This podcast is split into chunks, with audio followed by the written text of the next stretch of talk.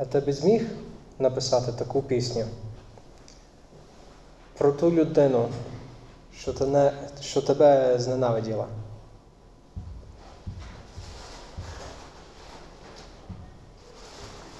На мене це доказ любові Давида до сім'ї Саула, що зразу після того, як Давид чув, а Саул помер.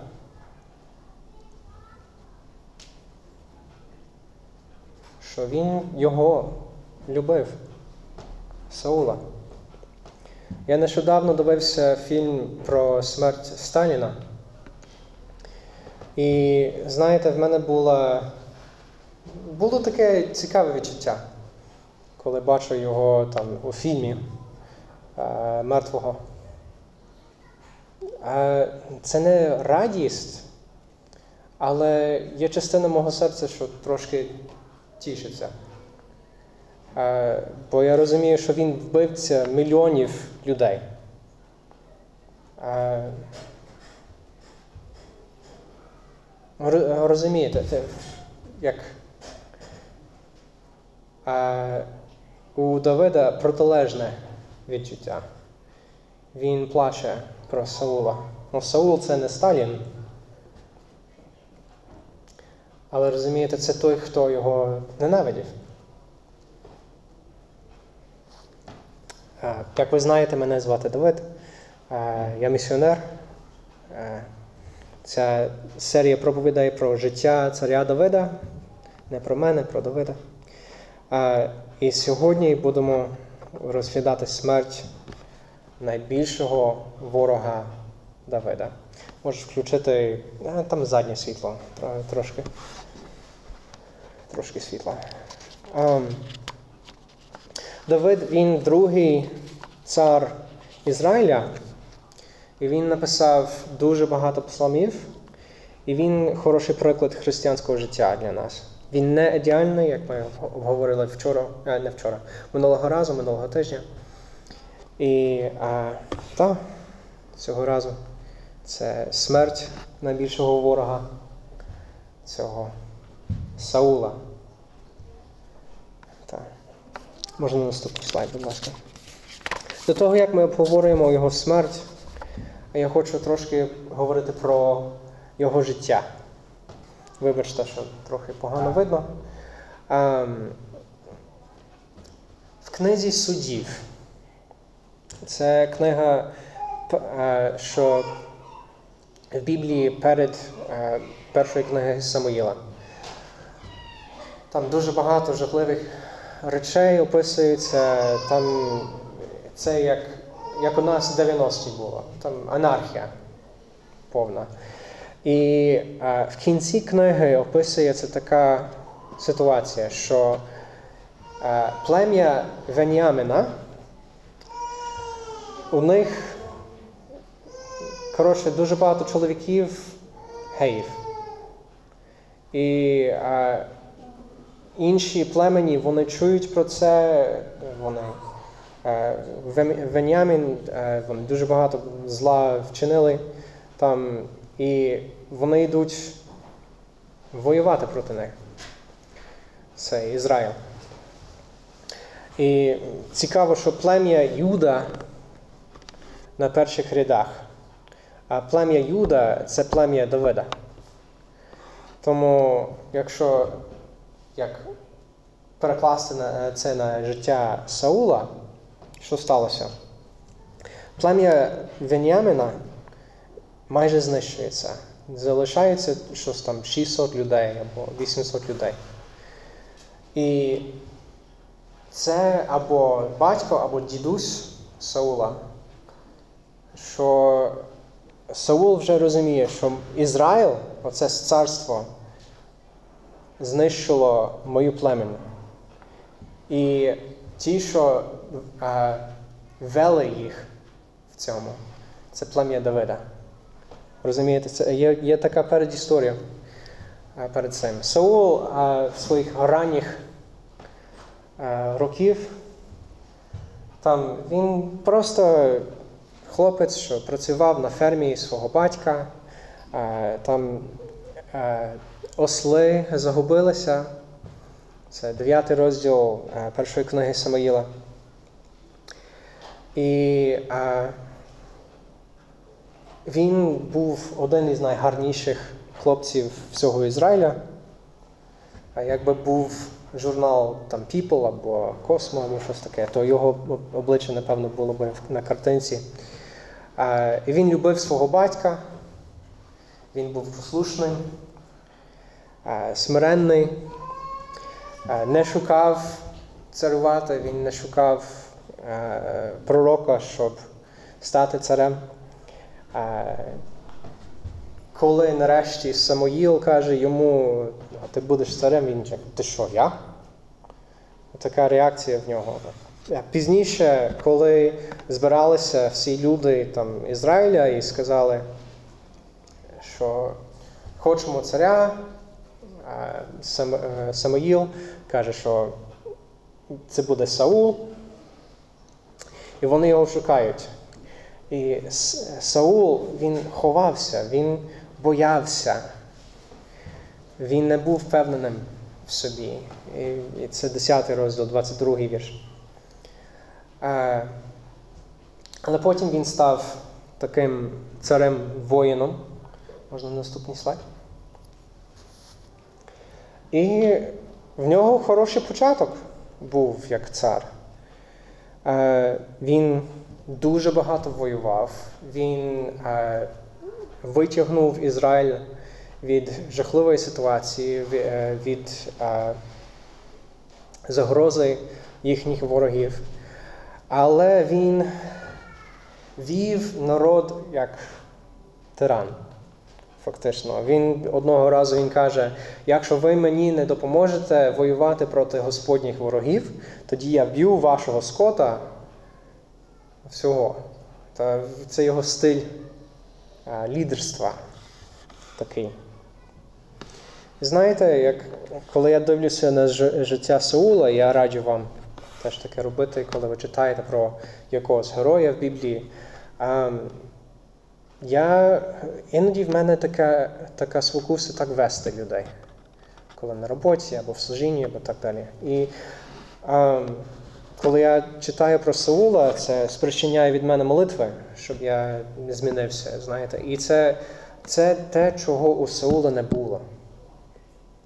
Що він не дивився на своє життя і думав, де я маю змінитися. Тому, будь ласка, коли ви читаєте Біблію, то думайте, як Боже, в чому я маю покаятися. Але знаєте, стосовно цього стилю лідерства, Саул був тим, кого вони хотіли самі. Це люди Ізраїля. Вони сказали, хочемо такого царя. І Бог відповідає, це 12 розділ, 13 вірш, будь ласка. А тепер ось той цар, якого ви вибрали, якого жадали, ось дав Господь над вами царя. Вони хотіли такого жорстокого, не знаючи, що вони хотіли.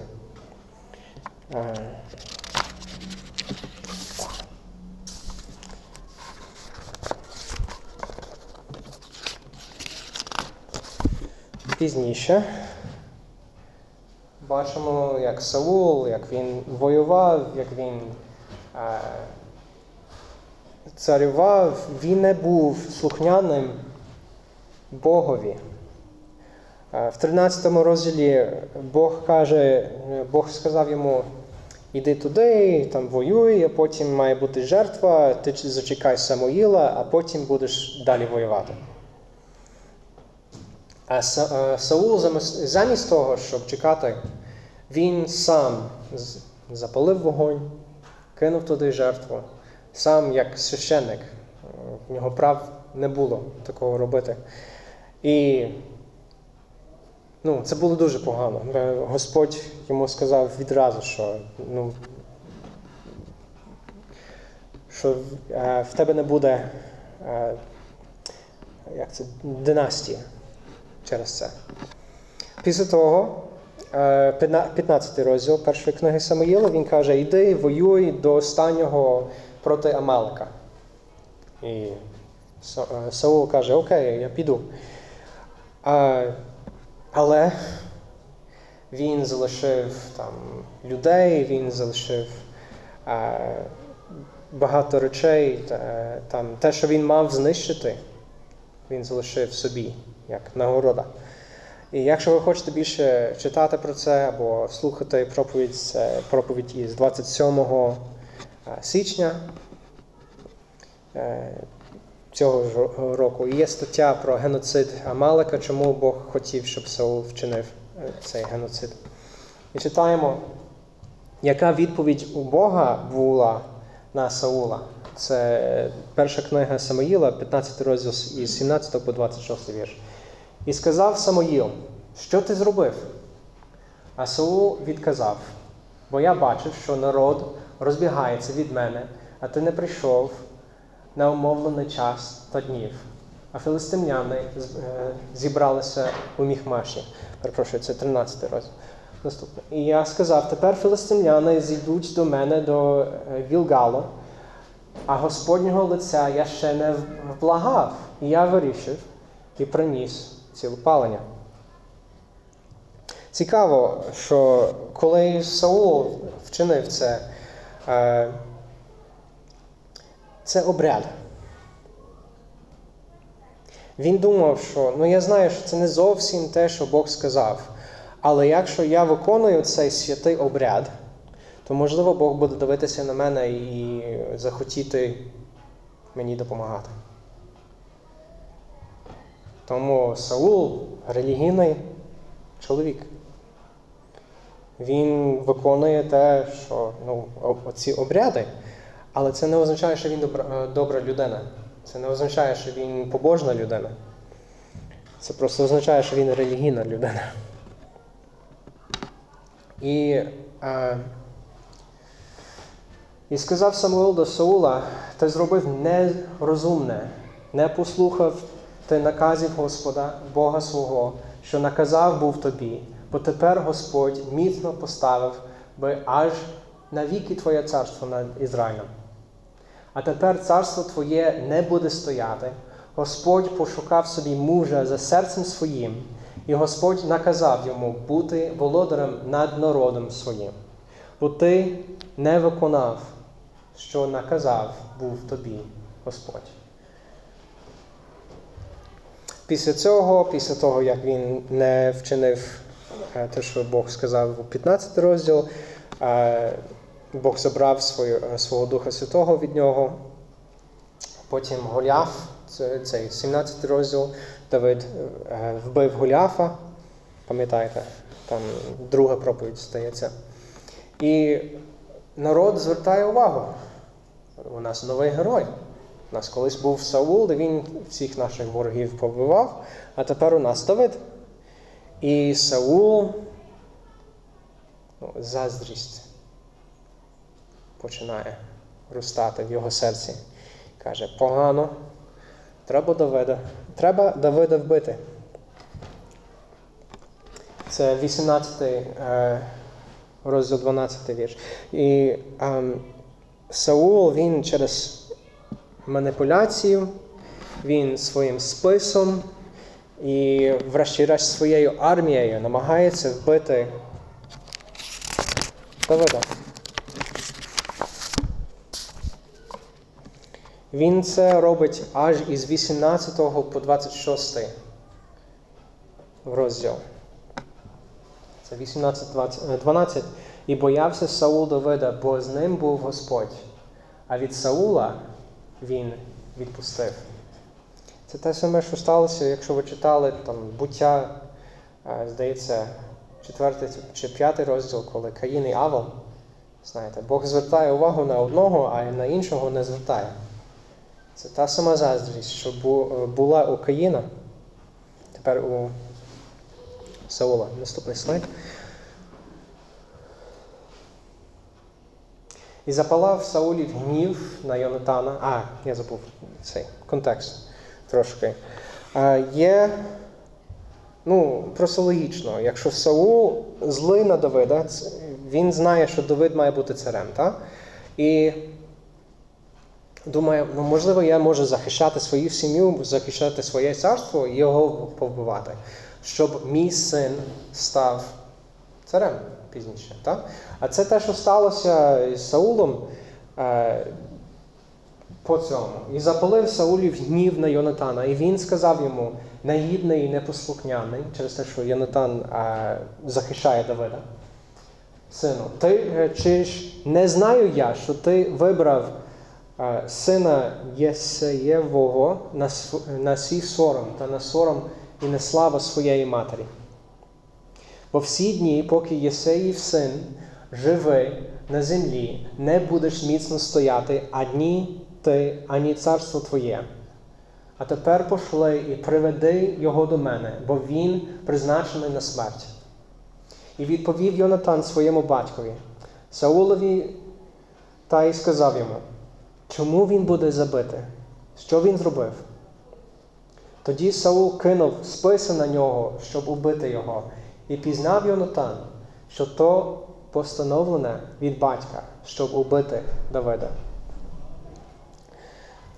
Скажіть мені, після такого випадку, чи Саул намагається вбити Давида через любов до свого сина? Як на вашу думку? Щоб у сина було царство. Що тільки що сталося? Він намагався що робити зі своїм сином? Вбити його. Заздрість, гордість це те, що спричиняється від Саула. І цікаво, що Бог дає багато е, можливостей Давиду протягом цього часу вбити Саула. Е, ніби Господь звертається до Давида і каже: Хочеш вбити Саула? Ні, не дуже. Знаєте, наступний раз, ще, ще раз, наступний раз, ще раз. А ці всі випадки це насправді можливість Саулові покаятись. Уявіть, ну, Бог стільки міцно намагається достукатись до серця Саула, що Давид там же і не вбиває той, кого він намагається вбити.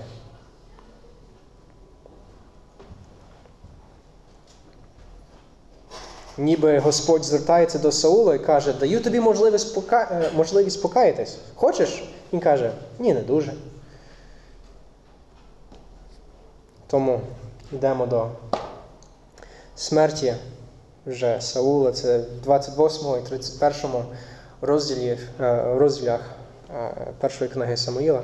Минулого тижня, пам'ятаєте, де Давид? Зараз, цього часу. Де він тепер живе? У кого?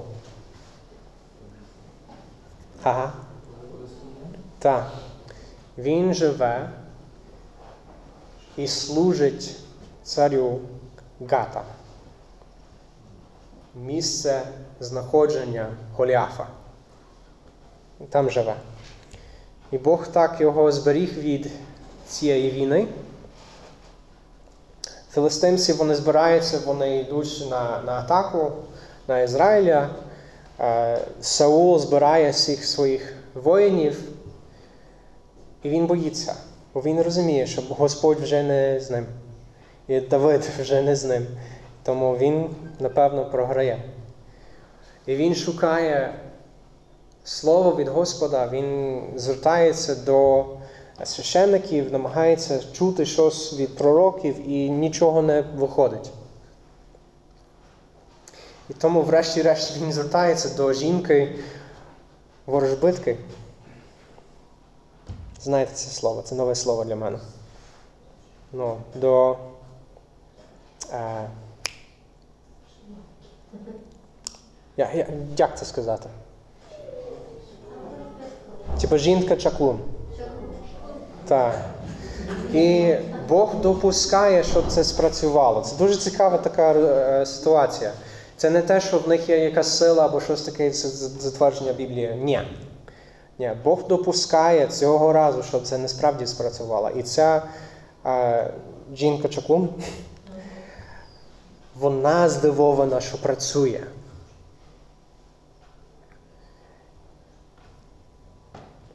І Бог звертається до Саула голосом Самоїла і каже: Ти помреш.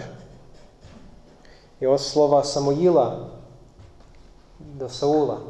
І сказав Самоїл, і нащо ти питаєш мене, коли Господь відступився від тебе і став із твоїм ворогом? І Господь зробив йому, як говорив був через мене. Господь узяв царство з твоєї руки і дав його твоєму ближньому, Давидові. Як ти не слухався Господнього голосу і не виконав полум'яного гніву його на Амалика, тому Господь зробив тобі цю річ цього дня. І Господь віддав із тобою також Ізраїля до руки філистимлян. А то, напевно, це. Завтра. А взавтра ти та сини твої будете разом зі мною. Також Ізраїлевого табора віддасть Господь до руки філистимлян. Страшна новина чута від Господа, що завтра загинеш. І тут я вірю, що Бог дає Саулові можливість покаятися. Він вже не відмінить, відмінить е, наслідки. Але Саул протягом цих всіх розділів, він навіть тут не має такого сорому перед Господом, що а я вчинив недобре. Він тільки боїться. Це тільки його гордість. І в 31 розділі філистимці вони атакували Ізраїля, вони вбили синів Саула, стрільці поранили Саула. Він звертається до солдата біля себе і каже, вбий мене. Я не хочу померти руками філистимлян. І той відмовиться. І Саул вчинить самогубство. Крок без віри. Навіть в той момент. В наступному розділі наступної книги е, підбігає до Давида, можна наступний слайд. Е, там якийсь чоловік, він він іноземець, але він говорить їхньою мовою, він живе з ними. І він звертається до Давида і каже, Саул помер. І Давид такий, а звідки ти знаєш? Докажи. І в нього рука, в руках там корона і браслет Саула. Це докази, що помер Саул. І він каже, що і я його вбив. Це докази, що я його вбив. Він шукає нагороду від Давида, бо він думає, що Саул ворог Давида, то значить, що Давид ворог Саулові. Але це не так. Давид там плаче, вони а, рвуть а, с, с, свої, а, свій одяг. І ось Давида реакція на цього іноземця. І сказав йому Давид, як ти не побоявся простяг, простягти руку свою, щоб убити Господнього помазанця? І покликав Давид одного із слуг своїх і сказав: Підійди, убий його. І той ударив його, і він помер. І сказав до нього Давид: Кров твоя на голові твоїй, бо уста твої посвідчили проти тебе, говорячи, я вбив Господнього помазанця. І Давид заголосив за Саулом та за його сином Йонатаном такою жалобною піснею. І це пісня, яку, ну, яка лунала на початку богослужіння. Давид його, ну, йому не дав ніякої нагороди. От той, ну, Він сам засвідчить проти себе. Навіть якщо це брехня, бо це брехня. Він сказав, що я його вбив. Не, ні, сал сам себе. Але він хотів нагороду від цього. І Давид дав йому справедливу нагороду. Оця пісня, що лунала. Давид не був єдиним, що любив Саула. Саул дуже багато насправді доброго робив для Ізраїля. Він витягнув, можна так сказати, фактично із рабства. Тому він був потрібен як цар для Ізраїля. І Давид не зненавидив його. Те, що якщо читаєте Огієнка, там слово в кінці, просто щоб ви знали, е, там описується любов між Давидом і Йонатаном словом кохання. І це невірний переклад цього слова. Просто щоб ви зрозуміли. У Огієнка дуже хороший переклад, але це один із моментів. Вони просто були найкращі друзі. Нічого іншого не подумайте. Добре, Саула вже нема. Що Бог може нам вчити через життя і смерть цього чоловіка? Покаяння. Потрібне, важливе. Я, як я сказав на першій проповіді, я люблю порівняти Саула і Дарта Вейдера. Я знаю, що не всі дивилися в цей фільм, але зараз зрозумієте. Це Дарт Вейдер, коли він був малим. Це... А це коли він вже старий. Можна назад, будь ласка. Хороший, милий, там, хоче добра всім. А потім ну, грішили проти нього, він вирішив помститися і став вже таким. Потім став най, найгіршим злочинцем в цих книгах, і він тепер як мем злочинця в, в головах людей. І в кінці шостого фільму він там бореться зі своїм сином. Можна так сказати, що той син відображає Давида тих а, фільмах. Вони борються е, Вейдер за зла, за зло і Давид, не Давид, Люк його звати, але типа наш Давид. Він за добро, то вони борються, борються, борються. І в кінці фільму Люк його перемагає, і той кається. Той кається. А, тому дуже цікаве порівняння можна робити. І знаєте, що в цих великих фільмах нема нічого нового. Оці образи сучасних фільмів це все або від старих там, книг греків, або від Біблії і так далі. Це архетипи. Але наступний слайд. Саул ніколи не покається. Цікаво, що цей фільм показує нам біблійний принцип покаяння. А ця книга не до кінця. Хочу, щоб ми трошки е, заглиблювалися в розумінні цього слова покаяння. покаяння. Бо церква часто не розуміє це, і світ дуже часто не розуміє це, що це означає. Слова важливі. І зараз побачите, там мої друзі з Києва вони часто нас не розуміють. І хто може називати те, що ліворуч і зверху? Якщо ви мене добре знаєте, і ви знаєте, в мене тільки одне слово для цього, цього предмета. Що це таке? Ліворуч і зверху. А по-нашому? По-львівськи. По-львівськи. Воняк. Так. Я часто забуваю слово каструля, бо ми не вживаємо. Ми кажемо, там баняк, там вариться, розумієте. А праворуч від того, то там дві речі. По-львівськи як то буде?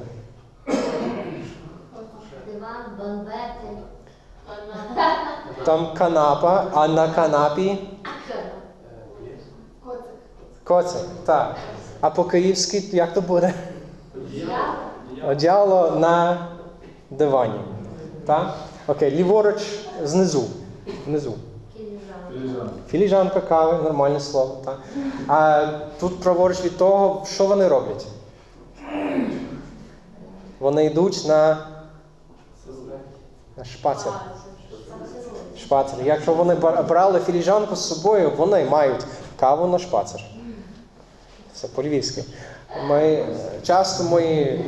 Ну, нам треба говорити зі своїми друзями зрозумілою мовою, особливо якщо ми говоримо із людьми, що мають одне поняття релігійних слів, і ми маємо інше. Тому наступний слайд. Якби всі розказували київлянам, що мешти це тапочки. А ти йдеш до свого друга, і ти кажеш, я пішов у своїх мештах на роботу. На роботу. Що вони, вони би робили? Розумієте? Я знаю, що мешти це не означає тапочки. А якби всі розказували київлянам, що мешти це тапочки, оці за кульчиками. Я йшов на роботу е, взутий мештами. Ну, незрозуміла мова, так? Окей, які з них мешти? То ліворуч, так. Ну, то мешти. Так. А, і з цим словом покаяння подібна проблема. Наступний слайд, будь ласка. Якщо питати у будь-якого баптиста, який з них покаявся, що вони скажуть? Праворуч. А якщо питати у будь-якого католика, який з них покаявся? Ліворуч. Питаєш у католика, ти покаявся сьогодні? Ні, не сьогодні. Сьогодні на неділю, я завтра покаюся. Розумієте, це йти до священника і сповідь, йти на сповідь. Тому, будь ласка, зверніть увагу просто на це, коли ви говорите із людьми нашого міста. Вони в основному або греко-католики, або православні, або римокатолики. А, і коли ти кажеш, «Ти- чи ти покаявся, то вони думають про ліворуч. А сьогодні значення, яке я хочу використовувати, це не, не те і не те. Це третє. Іти від гріха до Бога. Бо просто через те, що хтось там приймав хрещення або пішов до священника, не означає, що він покаявся в своєму серці. Покаяння, якщо біблійне поняття, так, це включає це, це все разом, так? але якщо без покаяння в серці, що не йде від гріха і до Бога, тоді покаяння не, не було. Тому це основне значення, яке я хочу, я хочу, щоб ми мали в голові сьогодні, добре? І всім потрібно покаятися. Якщо ти вже йшов до священника, чи ти вже приймав хрещення і так далі, нам всім ще досі потрібно покаятися. І як це виглядає? Ну, якщо дуже заглиблюватися в цьому, в Корндео там є схема, я думаю, що це ж як шести кроків або що таке. Я трошки спрощений варіант на сьогодні.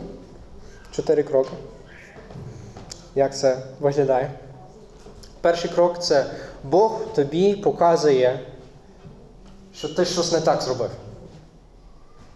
Це може бути або через людину, або через писання.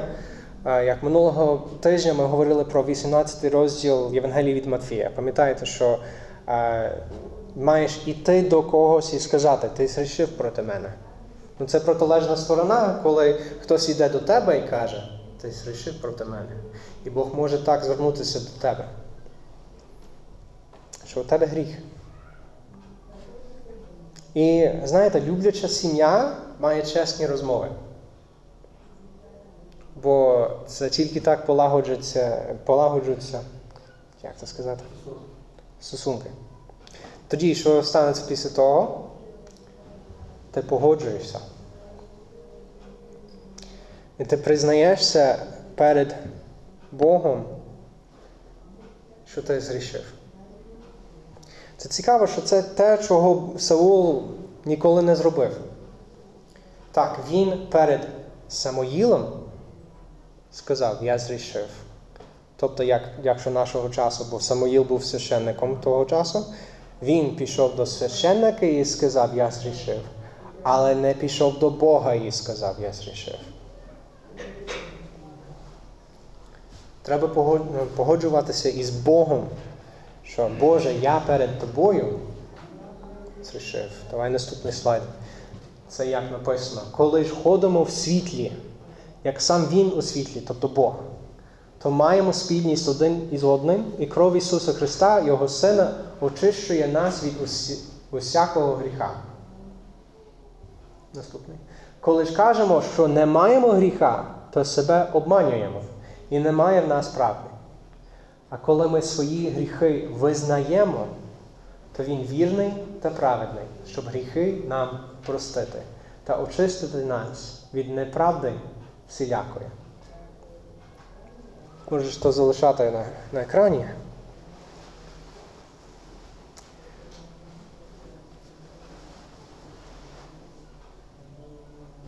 Бачите, яка, який вірний у нас Бог. Вірний та праведний. Коли ми визнаємо свої гріхи перед Ним. Але в своєму серці. Давай наступний. Третій крок. Признаєшся перед іншими людьми. Йдеш до них, як в кінці е, послання Якова, щоб відновити ці стосунки. І це те, що, на мою думку, Іван має на увазі, там в першому розділі, здається, то сьомий вірш, коли він каже, що- ходимо у світлі, тобто живемо відкритим життям. Що я готовий е, признавати свої гріхи перед тими, е, кому я зрішив. Оцей крок дуже важливий, дуже важливий. І можна навіть признавати свої гріхи е, своїм або духовним лідерам, або дуже близьким другом. Бо оцей наступний крок важ, е, набагато важче без цього. Нам дуже допомагає підзвітність, коли четверте намагаємося робити. Припинити гріх, грішити. Перестати то чи інше робити. Але це важко. Знаєте чому? Це тому, що гріх живе в нашому серці. Це не те, що ти тут чиниш, а те, що ти тут хочеш. І від того йде бажання і потім дія. І тому тільки Бог може тобі допомагати, і, і твої друзі теж допомагають, але тільки Бог в той же момент, коли є спокуса, тільки Бог може. І як це відбувається? Це Филип'ян, другий розділ, 12-13 вірш.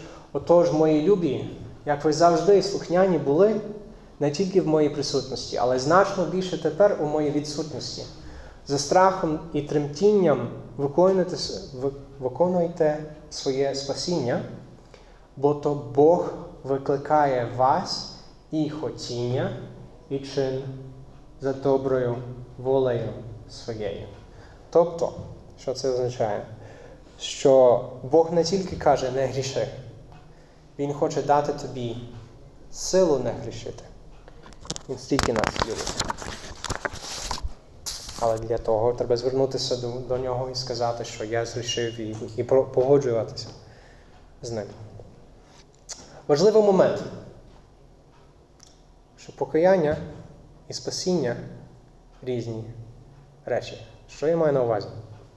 Що покаяння тільки працює, якщо ти вже християнин.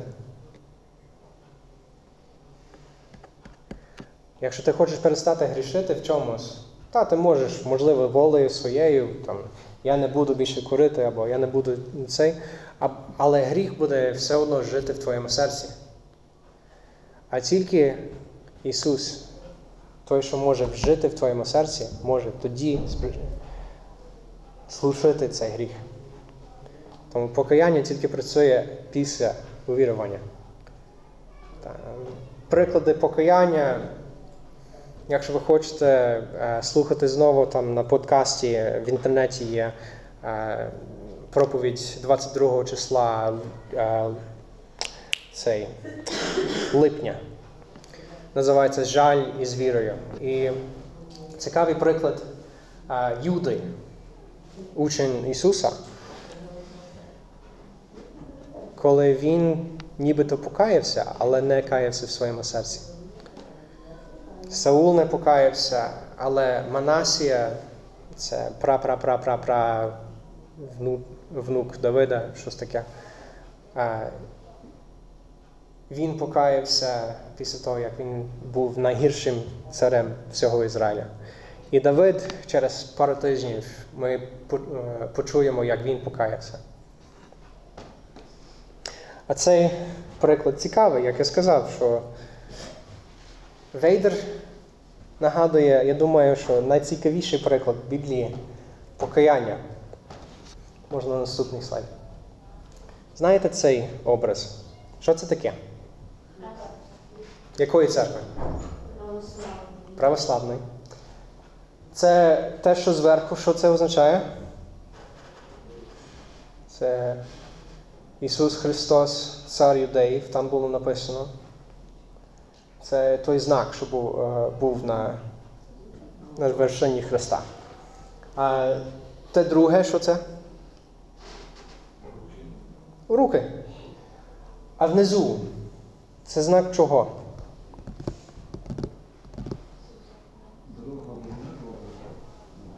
Ага, що? Дорога або пиво, або вежа. Як зв'язок між нами. Цікава думка, так? Давай наступний слайд.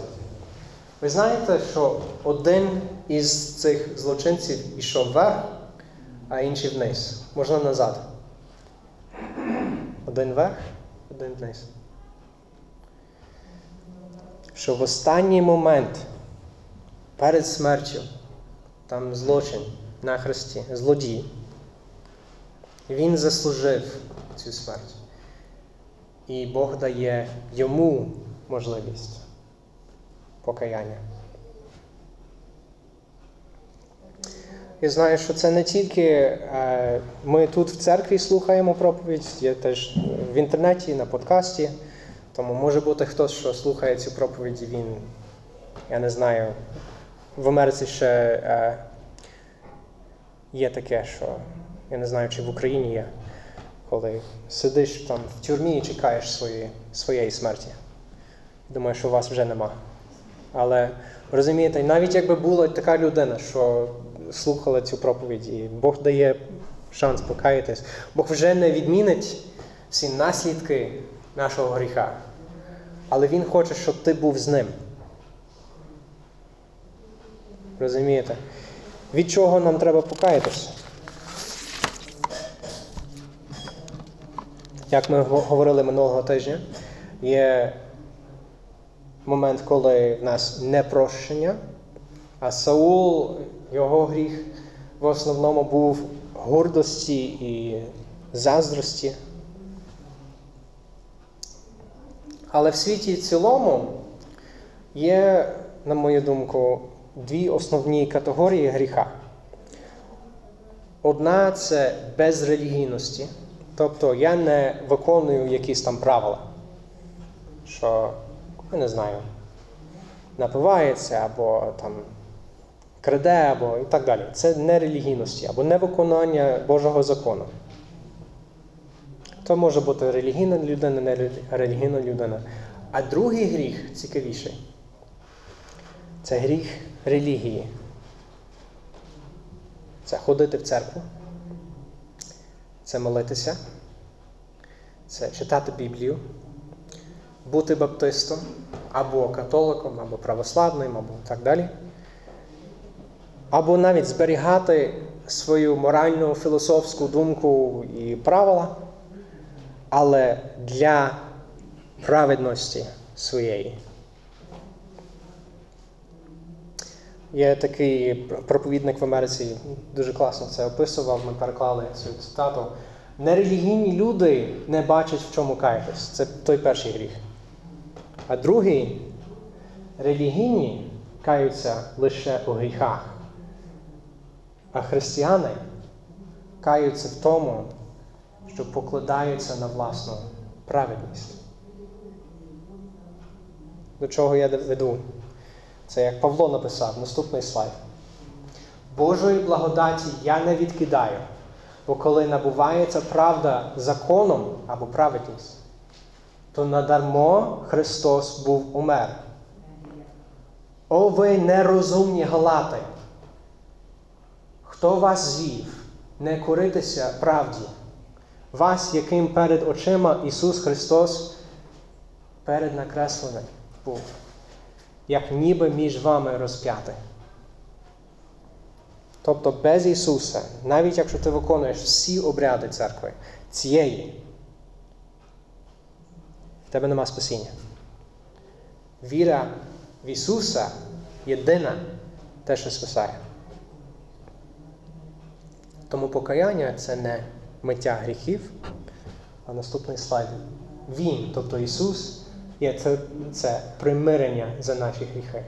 І не тільки за наші, а й за гріхи всього світу. Тому теж можна так описати, що християни це не ті, що покаялись, а ті, що каються кожного дня. Як Мартин Лютер сказав, все життя каяння.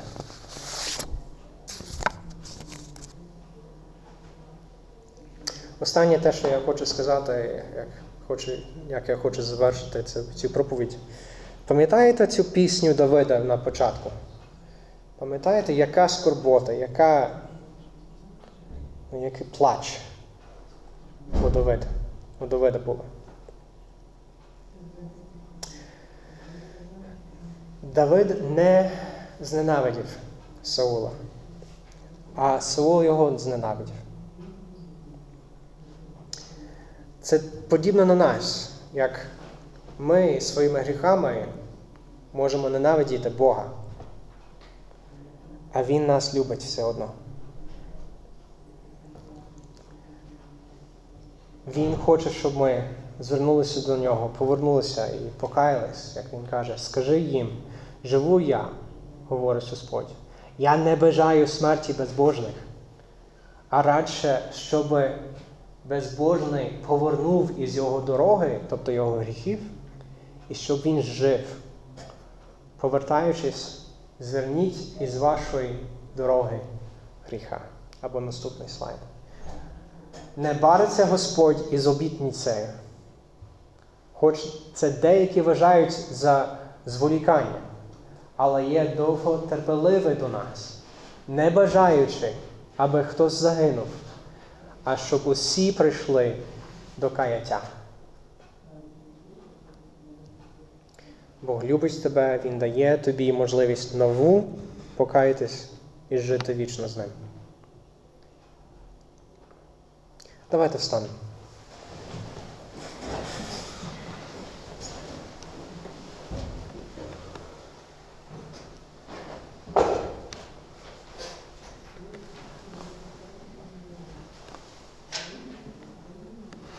Хочу, щоб, щоб ми мали хвилинку роздумів, у чому я маю покаятись. Просто зверніться до Бога у своєму серці. Не треба вголос і думайте. Боже, будь ласка, відкрий моє серце і покажи мені, де, в чому я маю покаятись. Молимось тихо в серці.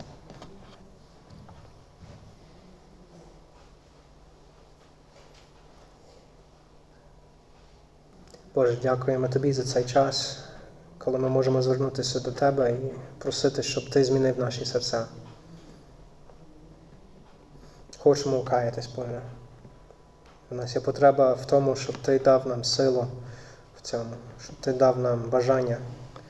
Бо є щось липше, ніж просто те, що я зробив сьогодні, або вчора, або позавчора. Є бажання в, нашій, в нашому серці, Боже, що вони заважають. Це, це глибше, ніж просто одна дія, це життя, як у Саула. Боже, що ми дякуємо Тобі за жертву Ісуса, що дає нам силу,